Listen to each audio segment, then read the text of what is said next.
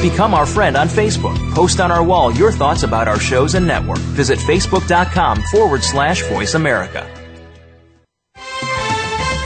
The following program is being brought to you on the Voice America Variety Channel. For more information about our network and to check our additional show hosts and topics of interest, please visit VoiceAmericaVariety.com. The Voice America Talk Radio Network is the worldwide leader in live Internet talk radio.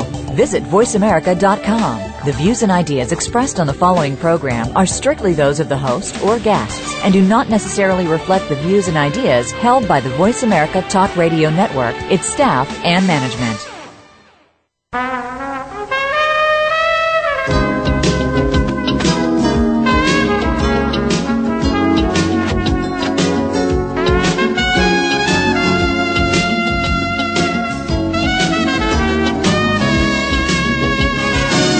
Welcome to PIs Declassified, an inside look at the world of private investigators. Your host is Francie Koehler, a noted private investigator. Francie and her guests take you behind the scenes and into the genuine, sometimes gritty business of investigation. You'll hear stories from the trenches with plenty of surprises. Here's your host, Francie Koehler. Good morning, PIs Declassified listeners. Grab your coffee. We've got an exciting show for you today. But before we get started with the show, uh, I've been asked to make an announcement about Austin Taylor Bryce, a 22-year-old California State University senior who was last seen at a nightclub in Madrid, Spain, five days ago. He left the club to walk home, and he hasn't been seen since. He hasn't used his credit cards. He hasn't sent an email, and uh, since Friday, actually. His father has traveled over to Spain to work with the police if you have any information about this young man, no matter how slight it may be, please contact the Madrid, uh, Spain authorities, or you can even send me an email at francie at piclassified.com and I'll make sure um, it goes to the right place. Now, our Blast in the Past historical moment, thanks to Ralph Thomas of PI Mall and Ben Harold of PI Museum. This is an easy one, guys. Who was the first female investigator? At least all you ladies out there should know this, the answer to this question. Today's guest is just such a treat to have on the show. The show is called A Noted PI Recounts the Life of a Heroine, but it's really the PI and the heroine, two stories side by side. For 32 years, private investigator Melody Ermachild Chavis worked on capital case appeals and trials for the defense. But today she serves as a consultant or a consulting investigator to the UC Berkeley Law School Death Penalty Clinic. Melody's longed worked for social change uh, through the Buddhist Peace Fellowship, the Buddhist Alliance for Social Engagement. And in 1997, she wrote her first book that was called Altars in the Streets about Melody's own neighborhood's effort to curb violence and her search for the roots of violence. In 2002, though, after studying the history of Afghanistan and reading about a woman named Meena, the founder of RAWA, the Revolutionary Association of the Women of Afghanistan, Melody actually traveled, and this is going to be an amazing story, of how she traveled to Afghanistan to research this remarkable woman, Meena. Melody's research and her travels resulted in writing a book, Meena, the Heroine of Afghanistan, or the alternate title, Meena, the martyred founder of the Re- Revolutionary Association of Women of, Af- of the Women of Afghanistan. Melody describes Meena's amazing life and her work, her struggles, her traumas, her tragedies against that backdrop of the ruthless Taliban following the years of the Russian occupation. So I'm so happy to have you on the show, Melody. Good morning. Good morning, Francie. What a nice introduction. Thank you. Well, you're quite welcome. Melody, I know you've been conducting investigations for 35 years. I've known you for about 20. Mm-hmm. How did mm-hmm. you even get started as a private investigator? Well, I was a kindergarten teacher before. That should explain a lot. Yeah. I love teaching, but I, as my own kids got older and I'd been teaching quite a while, I um, wanted to do something different, something more sort of grown up, um, besides working with five year olds. And but I never imagined how really grown up this would be, you know, working with the death penalty all these years. Um, I met a woman uh, who had her daughter was in my class, and that was a wonderful investigator, Sandra Sutherland. And I thought, oh, I want to be that, you know. And I took night uh, school classes at St. Mary's College in criminal law. uh, I asked Sandra if I could work for her after a while, and I and I started there with Palladino and Sutherland in San Francisco. I'm an, an alum of that uh, amazing firm. I worked there three and a half years, and then I started. I got my license in 1983 and started my own business My uh, with Barry Simon, and I trained a lot of people. I'm so proud of uh, their work today. you have I've been a mentor, and that's been one of the most satisfying parts of my career. So it's now 32 years later. And I first met you when you were with Barry Simon, and your office was in Jack London Square in Oakland. That's right. We had a cute little office by the uh, sailboats. We Yep. could always hear the rigging and flapping in the wind. It was great there. And so your work um, through the years has been uh, death penalty uh, mitigation and uh, guilt phase investigations, correct? Right. I started as a general PI. I did every single thing. And then, you know, civil suits and finding people and all these things. And a, a theme in my uh, career has always been to help adoptees be reunited with birth parents Mhm. and vice versa. And I, I still do that sometimes. Do you? Uh, well, I'm the birth mother of an adoptee. My son and I met each other again 24 years ago. Uh, we had 24 years apart from each other, and now we've had 24 years together.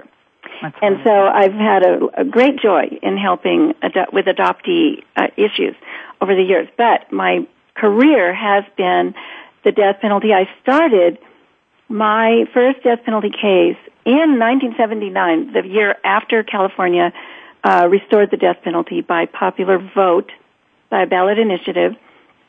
And one of, one of the first cases on uh, death row was a case I worked on for Jack Palladino and Sandra Sutherland.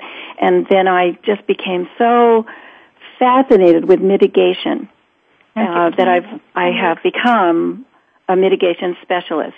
Can you that word what that that is, Melody? Phrase didn't even exist when I started. Would you tell our listeners what a mitigation specialist is and what a mitigation specialist does? Yes, well, in in a death penalty case, a capital murder trial, there are always murders. There are two sections to the to the case, two trials really. The first trial decides whether the person is guilty or not guilty. If they are found guilty, it proceeds to the second trial, which is the sentencing trial, and in that trial, the jurors must weigh the, mitig- the uh, mitigating circumstances against the aggravating circumstances. So they think about all the reasons the person should be put to death by the government, and and all of the reasons why their life should be spared, and they should spend the rest of their life in prison without possibility of parole. Those are the only two options: life without parole or death. And at that point, we put on the the defense team, the team I'm on, lawyers, and uh, me as the investigator, and then we have sometimes a psychologist uh, or other experts, and we put on the mitigating circumstances to the. We present it to the jurors and hope that they will spare our client's life. And a juror that sits on a uh, capital case, both the guilt and the death and the uh, penalty phase, must believe in, in executing by the stake. Is that correct? That's right. All everybody comes in uh, from the jury panel, and everyone who is uh, opposed to the to the death penalty and would not be able to impose it says that and gets up and leaves, and we just sort of sadly watch them all depart. And then we're left with a pool of people who all either voted for it, for the law uh, restoring capital punishment, or uh, strongly believe in it for their own religious reasons or whatever. And studies have shown, of course, that group is much more likely to uh, convict our client also to to weigh things sort of in favor of the prosecution. There there have been attempts to ask for two juries, one to decide culpability, and then a second group um, of ordinary people who would who would decide, or, or no, a second group which is what we call death qualified. In other words, they are willing to impose it, that would decide the sentence, but those have all failed in the courts. So we, yeah, I think that the prosecution kind of has a leg up from the start in all of the capital trials. Okay. And now you have joined forces with um, UC Berkeley Law School, and you're a consultant for them. Yeah, I was working on staff there as their staff investigator at the death penalty clinic for three years, a little more, and now I'm no longer on staff. I, but I still work with the students, and in fact, I'm going on a trip with one of the students soon. Uh, they accompany me into the field, and they are third year law students. They're so so smart and terrific, and I I love working with them. And they take real cases, actual cases from death rows, uh, both in California and Alabama. And this is like the uh, the Innocence Project, correct? a little bit. It's uh, well, its mission is education of the students, so that's a little different. Although the Innocence Project also has students, I guess, and yeah, it's it's one of the many projects. Um, not so many, but there's one at University of Chicago too, where the students do such a good job. They they kind of put us to shame. They're really great, and what they help. exciting uh, way yes. to teach people, though. Right. That's that's wonderful. And um, then, how did you get in, interested in Meena and the RAWA uh, effort? Well, in to September 11th, you know, I just like everyone else was so shocked by what happened. Um, my literary agent, you know, I have this other career as a writer, and and she is in New York. Her office filled up with smoke, and she just was uh, traumatized. And we both went online and we discovered RAWA, the Revolutionary Association of Women of Afghanistan, and both of us thought, oh, the, her, their founder, Meena, this young woman who was assassinated, um, was such an amazing woman. We just thought, let's read a book about her, and we were amazed there was no book.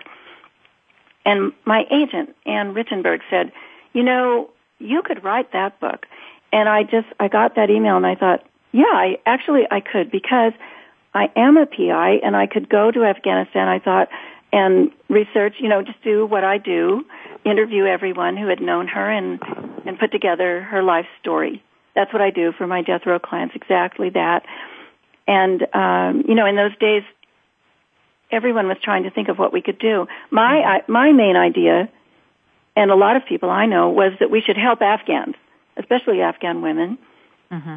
And um, I contacted RAWA I was so amazed that they, I met with a RAWA member who was traveling in the United States then, and she said, um, yes, we, we want this book. We've always wanted a book about Meena. There are no publishing presses in Afghanistan. Hmm. Um, most people cannot read also, and it has to come from the West somewhere. they read my first book and they said, yes, yes, we want you to do it. And by uh, the end of February, I was over there, 2002. It all happened so quickly. And, and my agent sold the book to St. Martin's Press, a very good publisher, and now it's been translated into um, quite a few languages around the world. And I'm proud to say, oh, this is so important. I have given all of the money from the book to RAWA, to their Yeah. hospital. So I, it was uh, uh, my gift to them. It enabled me to give more money than I ever could have given, you know, just myself. So it's been for me a, a great project That's with a lot of a- satisfaction. It's such a great example of how one person can make a difference. Just uh, it really is an amazing effort, Melody. Um, well, I wish though that Afghanistan were was having a happier ending. It's absolutely not, as we know, things are are really bad there. for sure, for sure. Mhm. But uh, at least you got the word out, and that's the most important uh, part of your effort. So, so were you funded um, by the publisher to go to Afghanistan, or did you do that on your own? No, I raised money uh, to go, and my friend, I made a friend right then uh, at a RAWA meeting uh, uh, to in in San Francisco. This young woman from RAWA was there, and she um, there was a luncheon given for her, and I sat next to this beautiful Afghan young woman and met her. Then she said, "Oh, you can't go alone." I I'll go with you. I I was like, really? Oh my God, that's wonderful. And so she was the translator and so important to the book. And we are still best of friends today. And how long was it? How long did it take from the time you and the publisher talked about you going and you meeting this woman to you actually landed in Afghanistan? Well, eh, from September 11th to the end of February is what is that six months or something? It was really quick. I wrote a pro- proposal. You know, I had to do that really quickly. Just the outlines of Meena's life. Um, yeah, it it just was an urgent thing, and my partners and my job helped by uh, taking up the slack in my work, and um, all of my friends donated money for our plane tickets, and um, Buddhist Peace Fellowship uh, helped with fundraising. It just, you know, was one of those things. Americans are very, very generous and responsive, as we know, to people around the world. Sometimes, often. Sure for sure. Mm-hmm. Okay, stay tuned for Melody um, so she can tell you more about her journey to research the story of Meena.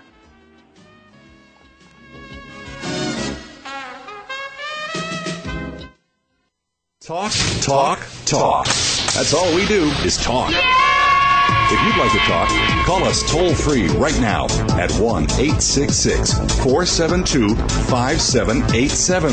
1 866 472 5787. That's it. That's it. VoiceAmerica.com.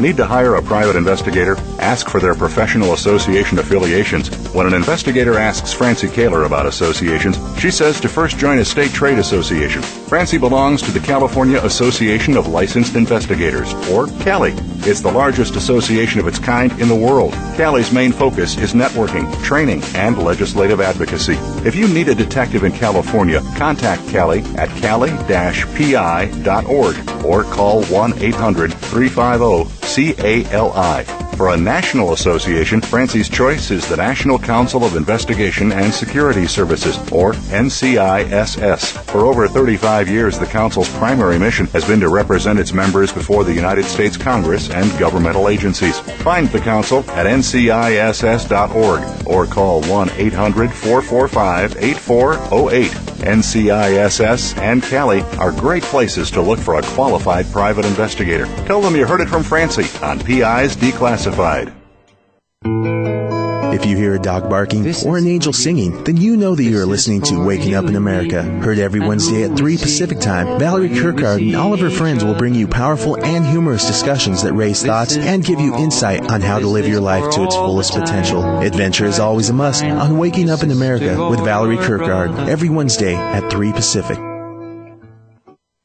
You need directions to solid financial future? If so, the Money Answer Show with Jordan Goodman will provide you with a roadmap to making smart money decisions in every area of your personal finances. Join Jordan every Monday at 12 p.m. Pacific Standard Time, 3 p.m. Eastern for the Money Answer Show on the Voice America Business Channel. Learn how and where to get the best deals on mortgages, cars, and insurance. Find out the best ways to save for college and retirement. Get out of debt, improve your credit rating, and save on your taxes. The Money Answer Show with Jordan Goodman will provide you with great tips on investment opportunities in real estate, stocks, annuities, and other investment vehicles. That's the Money Answer Show with Jordan Goodman on the Voice America Business Channel every Monday at 12 p.m. Pacific Standard Time. Ask the experts. Call toll free right now 1 866 472 5787 and ask our All Star team to answer your question. That's 1 866 472 5787. Thank you for calling. VoiceAmerica.com.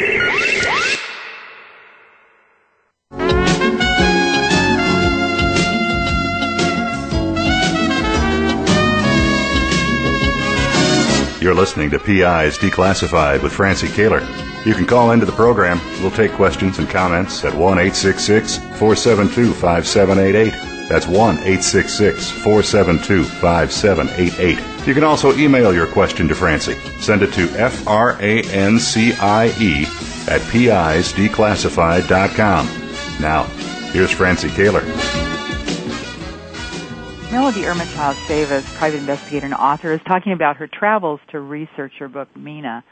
Melody, you were talking about uh, ga- raising money and your friends donating money and the Buddhist Fellowship having fundraisers, and somehow this all came together and you ended up on a plane.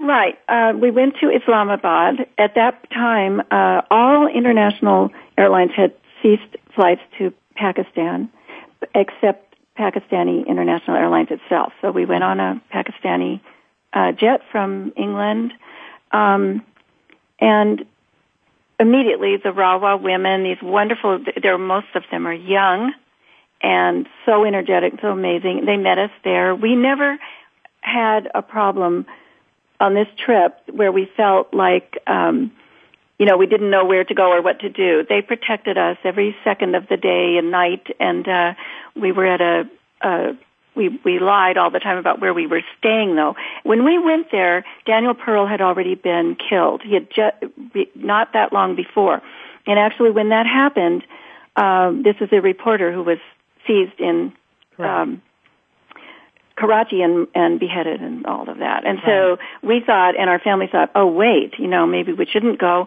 And then we heard his wife, Mariane Pearl, say that Daniel's life had meant uh, toler- tolerance and understanding between peoples, and everyone should promote that in his name. And we thought, all right, we'll go. And because we are trying to make connections between Americans and Afghans that are positive, we'll just go. And and we were protected.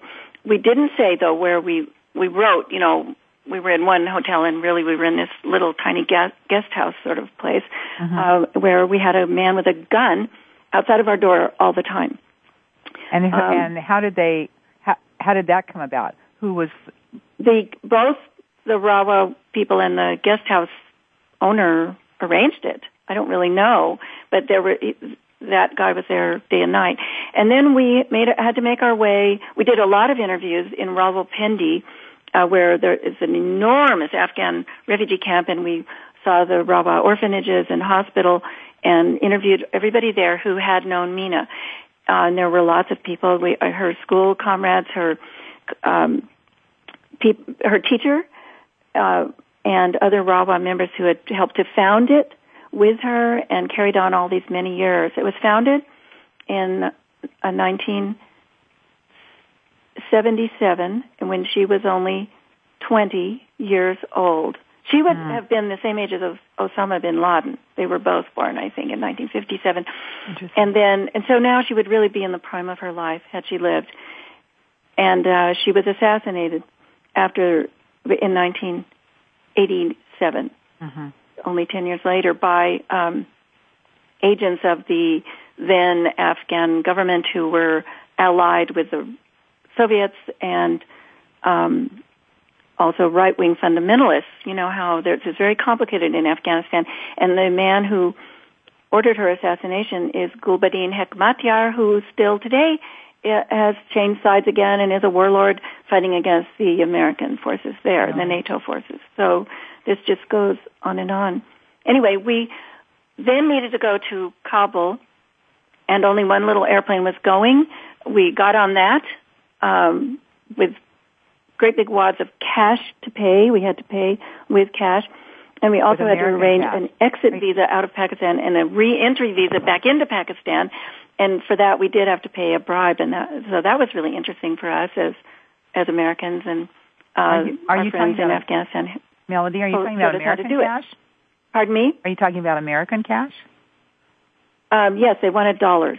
They wanted dollars. Right, which we didn't have. We didn't really have. We had these sort of travelers checks, and and uh, that was a huge adventure trying to um, get somebody to go out and basically buy dollar bills on the um, American currency on the black market there, and that all happened.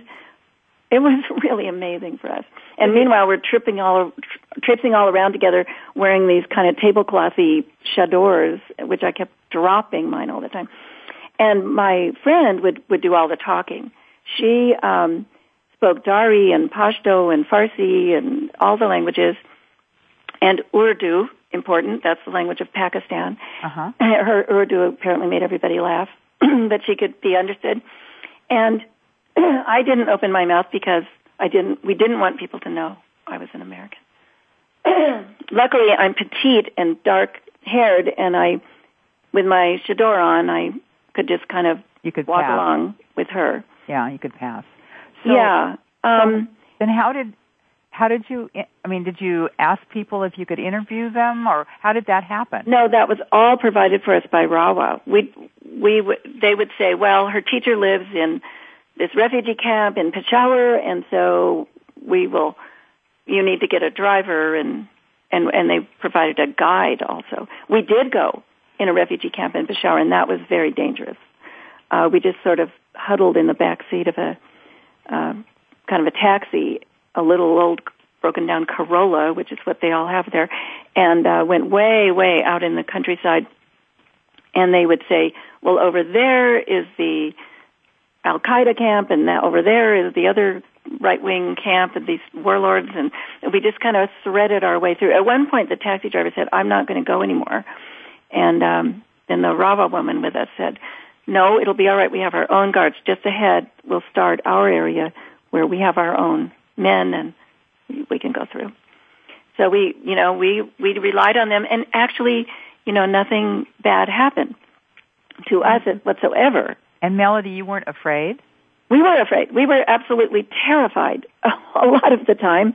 And then we, you know, you just kind of think, well, forge ahead, you know, and you know that as a PI, you kind of think, well, this, this could be a dangerous situation in this housing project or whatever, or to Right. get into this elevator in this horrible place or something, but you think, well, likely, you know, I'll be all right and and go ahead with what you need to do. I'm I'm a person I've always been both brave and terrified. It's kind Uh-huh. of a combination. And so then in in Kabul we landed and we again we were we were um met. Now that was tough. We needed to make contact with a Rawa woman which did not happen at the airport, did not happen at the only hotel Westerners could then stay in. This was a hotel without electricity or, or running water. And it had mortar shell holes in the walls. It, it's now, you know, probably all rebuilt. It is rebuilt. But um, then, literally, the um, Taliban had just ran off, you know, weeks before, and then we came in. And the, the Americans were bombing and fighting the uh, Taliban just sort of over a few hills, maybe 30 miles away at that time. And So the hotel staff was so amazed to suddenly see women all over the place. It was the first ever Women's Day there. Um, and we went to the Women's Day celebration. Hamid Karzai was there and Mary Robinson, the um, High Commissioner for, for Refugees at that time uh, for the United Nations. And we, it was held in a bombed theater with no roof. They put a kind of a wedding tent over the, over the roof of it. Um, and it was all with guards, guards, guards every place. The NATO forces were there, the International Security Assistance Force, and so we had soldiers from England, from Thailand, different different countries, all surrounding Women's Day. So that was the best you- Women's Day ever that I participated in. Sorry. Were you taking photographs? Yeah, I have. A, we had a slideshow that we gave when we came back. Um, that was real. You know, people really loved it. Um, so, what else did we do? Oh, we were. I was on the story of how we found the Rawa woman. We had to. We lost contact completely. Nobody was answering a, a number we were supposed to call. So we had to go out into the street and buy a satellite phone call from a young guy. Um, and a 12 year old boy escorted us. You have to have a man with you at that time. You couldn't, we could not go anywhere. So, um, someone we were staying with said, well, the only man who's here is my 12 year old son, but he'll, he will take you. Hmm. And he will say you're his aunts, his, his aunties. So Well, and that- we could be with him. And that's also the amazing part about the story of Meena because didn't they also at that time have to have a man with them and, Yes. and they were sneaking Always. around from house to house? They call them their, in English, they're male supporters. And Uh-huh. of course, we had lots of male supporters, um, both in this country and over there, who were absolutely helping us with the, this whole Meena project. Um, so we did, we did. We got a new phone number from Pakistan, and we called. And then the next day, here came a Rawa woman in uh, her burqa, wearing the burqa, both Uh-huh. coming in and out of the hotel. And we just stayed in our hotel room with her and did this long, long, long, long interview, um, like 12 hours, because she had founded Rawa with Meena and had always been with her. Um, What an amazing coup to get that interview. yeah, it was it was fantastic. Um, and and she is one of the bravest women I've ever met. So so amazing. And how old is she now?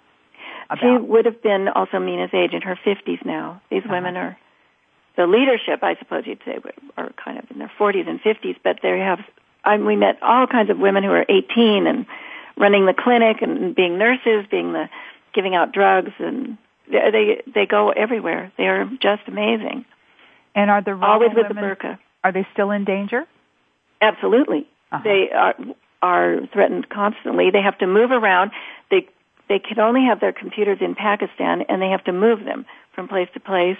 Uh, you can go to their amazing website, rawa.org, R-A-W-A.org, and read about their work. Um, they have never stopped working, and they've never left Afghanistan from 1977. So they're they're very very experienced. And um, just uh, a wonderful, just a wonderful story. Um, Melody, we need to take a break. We'll be right back to talk more about Melody and Afghanistan's heroine and the founder of the women's movement.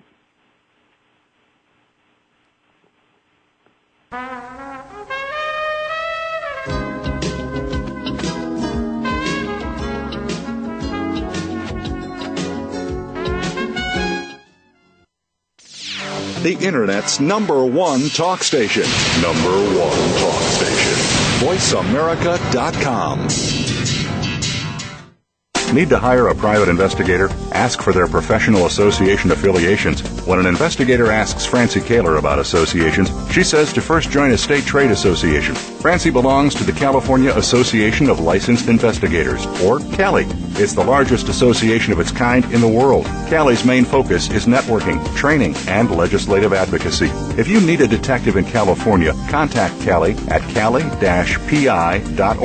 or call oh 1-800-350-CALI. For a national association, Francie's choice is the National Council of Investigation and Security Services, or NCISS. For over 35 years, the Council's primary mission has been to represent its members before the United States Congress and governmental agencies. Find the Council at nciss.org or call 1 800 445 8408. NCISS and CALI are great places to look for a qualified private investigator. Tell them you heard it from Francie on PI's Declassified classified.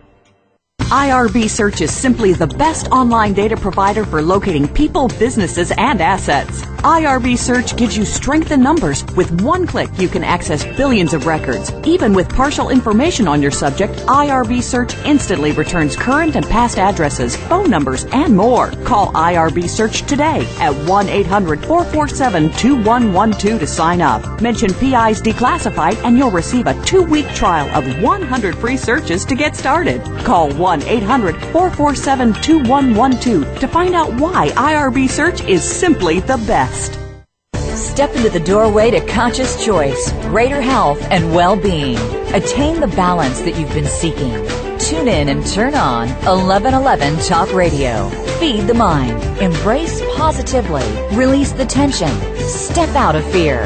Host Simran Singh will help you broaden your mind and open your heart toward a greater understanding of how to take charge of your life. 1111 Talk Radio is here every Thursday at 7 p.m. Eastern Time, 4 p.m. Pacific Time on 7th Wave Network. 1111 Talk Radio. Because shift happens. News, opinion, Your voice counts. Call toll free 1 866 472 5787. 1 866 472 5787. VoiceAmerica.com.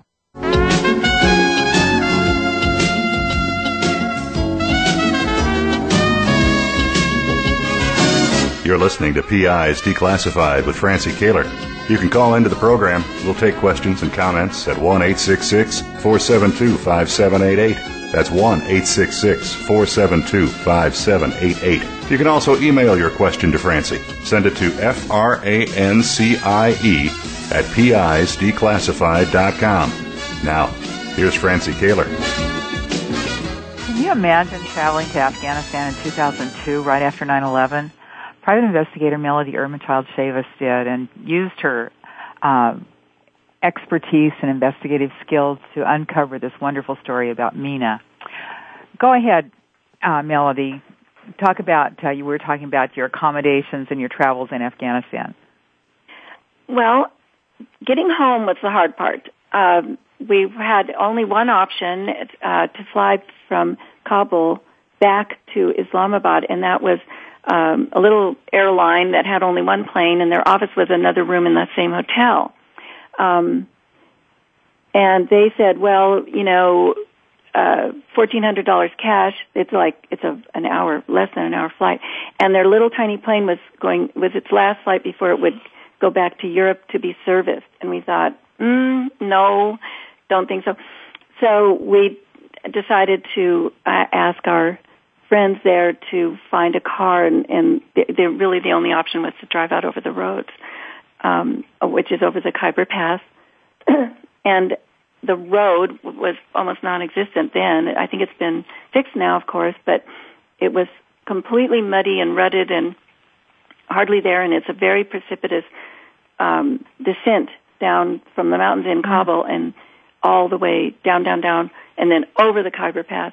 One of the great things about doing it, though, is that we saw the stunning beauty of Afghanistan. It has so many different climate zones. It, part of it looks like Japan with sort of jade green terraced rice paddies, and then mm. there's the desert with the camels and the nomadic people and their tents. And it was so gorgeous, and it, you just keep thinking, if only peace could come, it would be a tourist site of you know unparalleled in the whole world, and we can all go there. But the war, I, I would never have believed the war would still be happening now, and uh, things are are not good there at all. But um, we took this trip, and two men were with us. Uh, what, what was the distance of that trip? How you know, I don't know. It's just hundreds. It took it took then ten hours. I think with a road, it only takes four hours or something. But two little women in the back, and the most frightening part was when we finally said, you know, we absolutely have to stop. We've got to pee, you know, and then they said, well, no. They sort of said, no, it's too dangerous. And we said, but the thing is, we have to. Uh-huh. And so they finally found a place to pull over and they said, all right, go, here's, here we see where a goat has walked recently in the mud, little footsteps of a goat. And they said, you can only put your feet where the goat feet were because this entire road is mined. And oh uh, those were the most exciting steps I ever took. but of course, nothing happened, and uh, then we we didn't ask that again, you know. But um, when we got to the Khyber Pass, we had to just say goodbye to these men who had pre- escorted us, protected us, and we stripped off all of our winter clothes. We were had been freezing up in Kabul, and we had brought down coats, those kind of New York coats. Um, and we gave all of our winter stuff to these men to bring back to the women. And then we walked through the gates. There were these giant sort of medieval iron gates. We reported in to the Pakistani authorities and they said, okay, wait, we have to wait for a gunman to, you know, a soldier to arrive to escort you back. And we went with this enormous soldier with a huge gun, you know, like a machine gun, uh-huh. with the, and we hired a, a cab there at the border, a, a driver, and he took us all the way to the hotel in Islamabad, um, where then the other gunman, you know, was waiting for us. So we, yeah, we were always protected from possible kidnaps. And I, I was wearing the notes. I put the notes, you know, kind of against my stomach and and carried them all the way home that way. Um, for some reason, I was the most afraid in Quetta. Our our plane. We waited days and days and days for the plane to take off and for us to have our seats confirmed. And again, we had to pay bribes to get the confirmed seats. And the plane stopped in Quetta and they said, we're delayed here.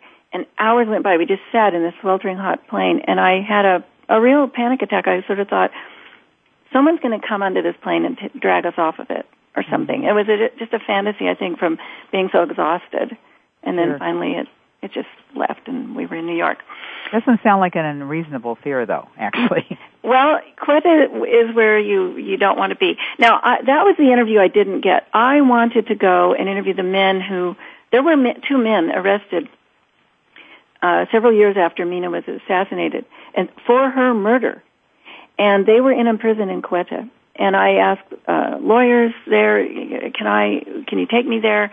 I wanted to ask them. You know how you and I do this. We go in prisons and ask about crimes and right. ask people who are witnesses or perpetrators all the time. And I thought I can do that. I want to say, what do you have to say about murdering Meena? What who are you and what is your story and all of that and and everyone just said no that's the one thing we can't help you with you that is impossible to do it would take you would have to stay here for a year and who knows how many bribes or whatever you know to get it organized and uh after the Americans were in full control of Afghanistan they it looked like they are arranged for the Pakistan government to execute them both and they were executed and RAWA had not wanted that. They wanted also to ask them many questions. Mm-hmm. They wanted to know where her body was. They wanted to know um, what her last words were, all kinds of things. Uh, and as it happened, they did find her body. Um, oh, When the information came out, and there is now a, a grave for her, which her children arranged, and a tombstone and, and everything. Um, and the children are very, very happy to have the book so that and their the mother's life live in preserved. Afghanistan, or where are they? Uh, they, I don't know. The, the children are protected. Oh, they are. Okay. They, yeah, they may live in Europe or the United States or Pakistan or go back and forth. Or, I don't know, but I, I've been in touch um, through their relatives, and and you know they they love the book and thank me. So that's been also, I mean, to be thanked for it is it's just been so nice, and all the people who were so always are so kind to me. Uh, we also were able to collect every known photograph we think of of Meena and put the put them into the book. That's I found photos. I had a, a research assistant in France a friend of a friend uh, who went to, to all kinds of libraries and newspaper archives because Meena traveled to Europe to give some big speeches and interviews. She was on t- television, mm-hmm. and we found a TV clip of her from Holland, mm-hmm. uh, or no, from Belgium. So I got every photo, and and with digital technology, you know, they all were just put into the book, and so everything is preserved. Uh, I'm I'm so happy for that. Melody, how did you get people to trust you that you would use the uh, information you were getting for good? You know, that amazed me from day one and still amazes me today. They just met me and looked at me and they had my book and they thought she's they a good woman. I mean, the tr- the level of trust astonished me. They had the book Altars in the Streets. Yeah, they had that but, one. Okay. You know, I, and also this is the authorized biography. I should say they read each chapter uh-huh. by, by email. This was all a, a, miracle of email, and they made sure that it was accurate. Um, I wanted it to be absolutely accurate, and we fixed everything, any anything I had gotten wrong in my notes, and then I also. Um, it, to read this book is a way to learn the whole history of Afghanistan. You know, I read a, a shelf load of books writing it, um, I wish someone would give me a master's degree or something for this because I really, really did a lot of research and and um, that also needed to be accurate and it was vetted by people who really know that history. Read it, read the manuscript for me, uh, and an anthropologist read it for me for accuracy about the tribes and the culture.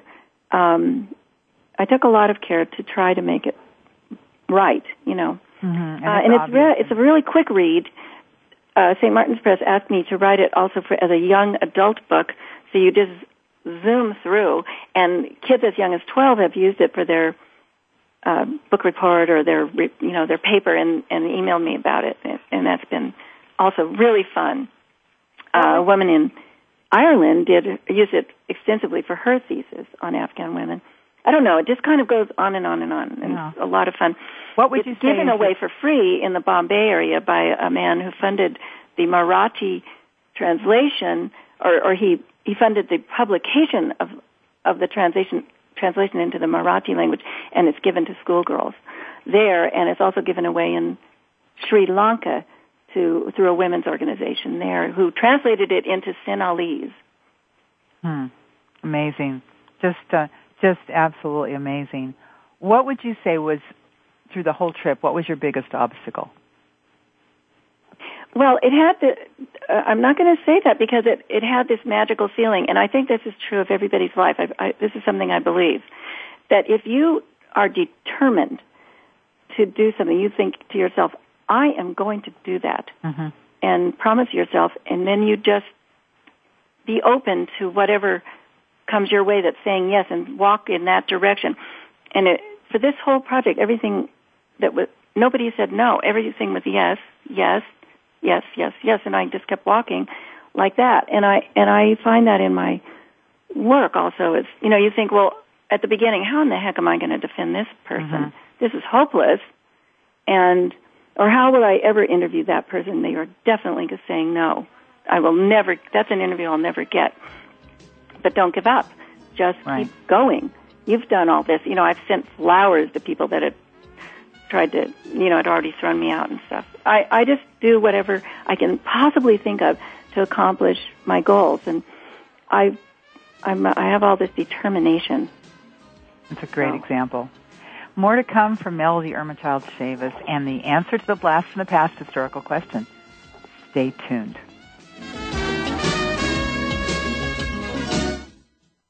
News. Opinion. Can you hear me? Your voice counts. Call toll free 1 866 472 5787. 1 866 472 5787. VoiceAmerica.com.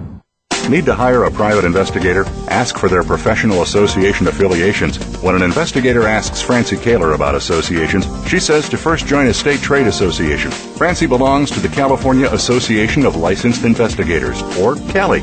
It's the largest association of its kind in the world. CALI's main focus is networking, training, and legislative advocacy. If you need a detective in California, contact CALI at cali-pi.org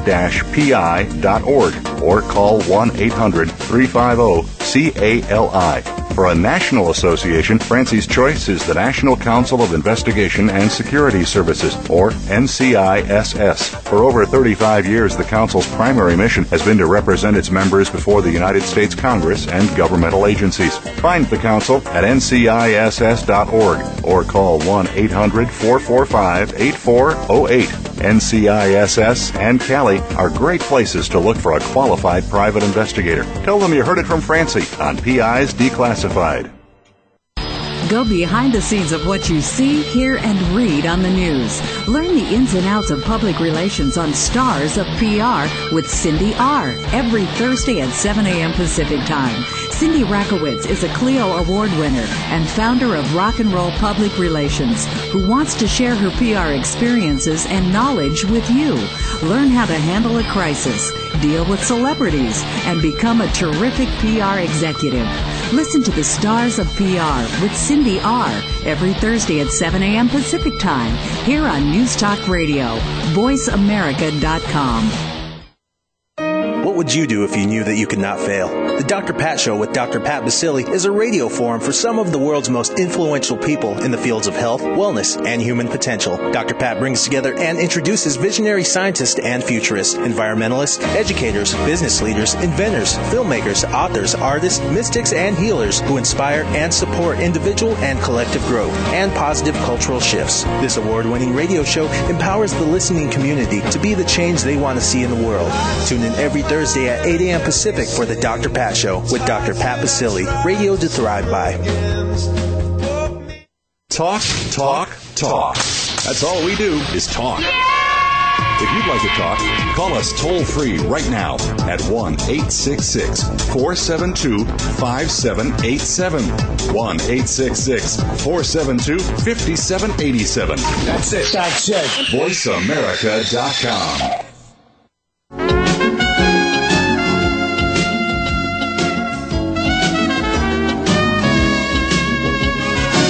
You're listening to PIs Declassified with Francie Koehler. You can call into the program. We'll take questions and comments at 1 866 472 5788. That's 1 866 472 5788. You can also email your question to Francie. Send it to F R A N C I E at pisdeclassified.com. Now, here's Francie Koehler. It's time for the blast, the answer to our blast in the past moment and the question was who was the first female private investigator? Well, it was Kate Warney. She died in 1868 after only 35 years old from pneumonia. She was considered to have been the world's first female private investigator, having been hired by Allan Pinkerton when she responded to an ad for detectives. And she was 23 years old and an assertive woman, and he hired her actually, according to historical reports, at 10 a.m., August 23rd, 1856. That actually is my daughter's birthday. Not 1856, but August 23rd. Um, Pinkerton named Kate Warney as one of the top five detectives that he had. He mentioned both Timothy Webster and Kate Warney in his memories, in his memoirs rather. Um, she held the title of female superintendent of detectives for many years, and she trained and uh, led a number of females.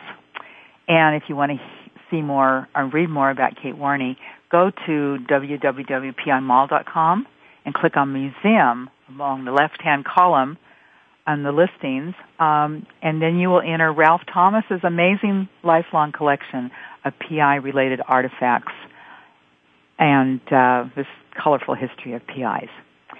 Honoring Kate is fitting as March actually is Women's History Month, celebrating women's contributions in history, culture, and society. It's been observed every year in March since 1987 after its beginning from a small town school in California, actually. So, um, Melody, I've really enjoyed talking with you today, and I know that uh, you want to switch gears just for a moment and talk about something that's near and dear to your heart, which is um, the case uh, of Jarvis Masters. Yes, you know I've had this long career, and I've there are 35 different um, men on death row and three women whose cases I've worked on, um, and on lots more who aren't on death row, uh, whose cases I worked on. But uh, the greatest case of my career is the case of Jarvis Masters. Uh, he is innocent. He is living on death row, and he just recently had a hearing, an evidentiary hearing. And people can find out about the case by going to freejarvis.org. That's F-R-E-E J-A-R-V-I-S dot org. I've worked on his case from 1987 to now, and I am so loyal to him. I will never, never give up. And he's a wonderful person. He's written two books, and they're both fantastic. Uh, so you can see the books and other essays he's written on freejarvis.org. And didn't you write the foreword to his book? Too? I did write the foreword to Finding Freedom, his book, which is about his Buddhist practice on death row and about prison life, and that book has been read by thousands of youth uh, in juvenile halls all over America. It's used extensively uh, as a teaching tool in mm-hmm. high schools. Um, oh, people, it, it's a great book, and I'm so proud I wrote that forward. Oh, that's great. That's wonderful.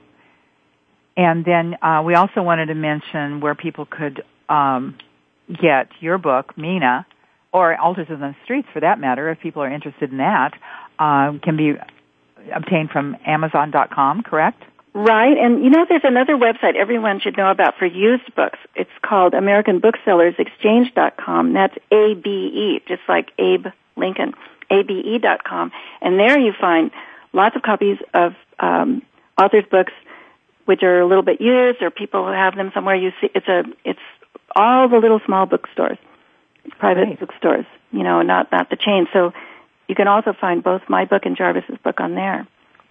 Wonderful, because I'm I'm sure people are going to want to read. Oh, uh, thank you. Yeah.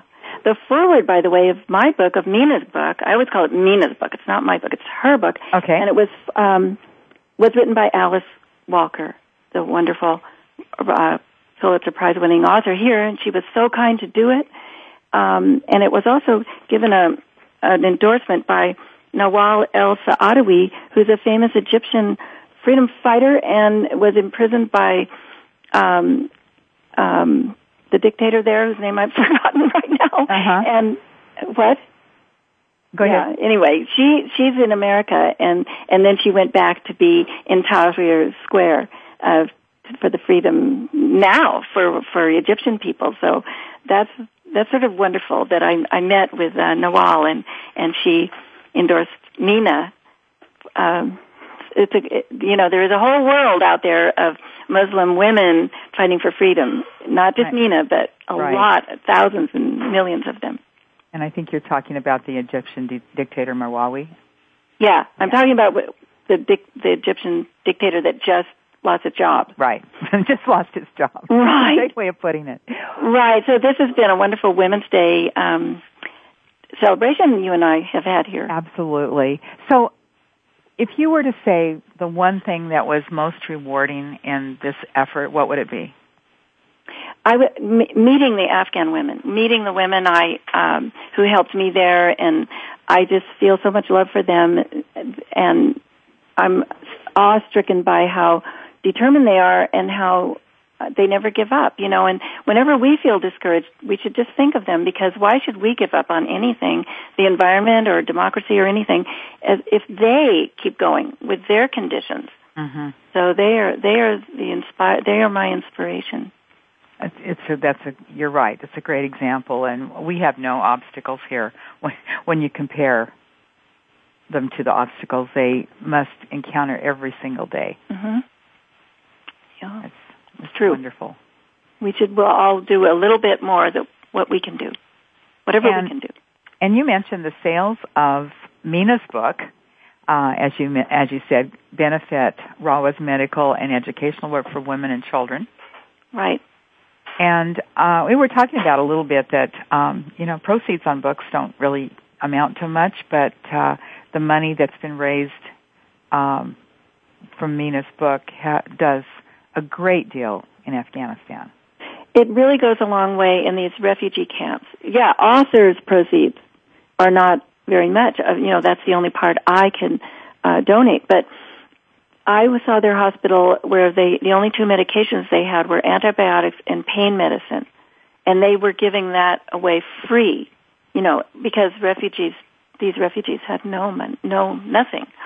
Um, and that's yeah. So a dollar, a dollar can buy something like that right, over well, there. We're out of time, Melody, and I'm um, saddened to say that. But uh, let me just close here. Today's featured sponsor is Merlin Information Services, information provider, provider to legal professionals.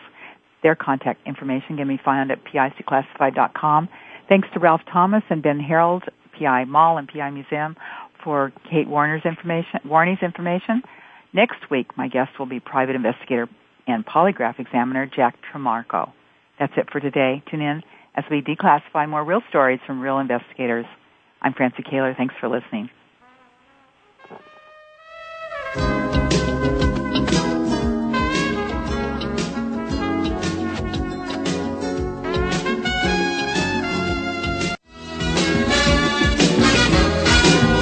You've been listening to PI's Declassified with your host, Francie Koehler. Tune in every Thursday at noon Eastern Time. That's 9 a.m. for you West Coast listeners. PI's Declassified explores stories of deceit, mystery, and detectives unraveling the truth. Every Thursday at noon Eastern, 9 a.m. Pacific Time here on the Voice America Variety Channel.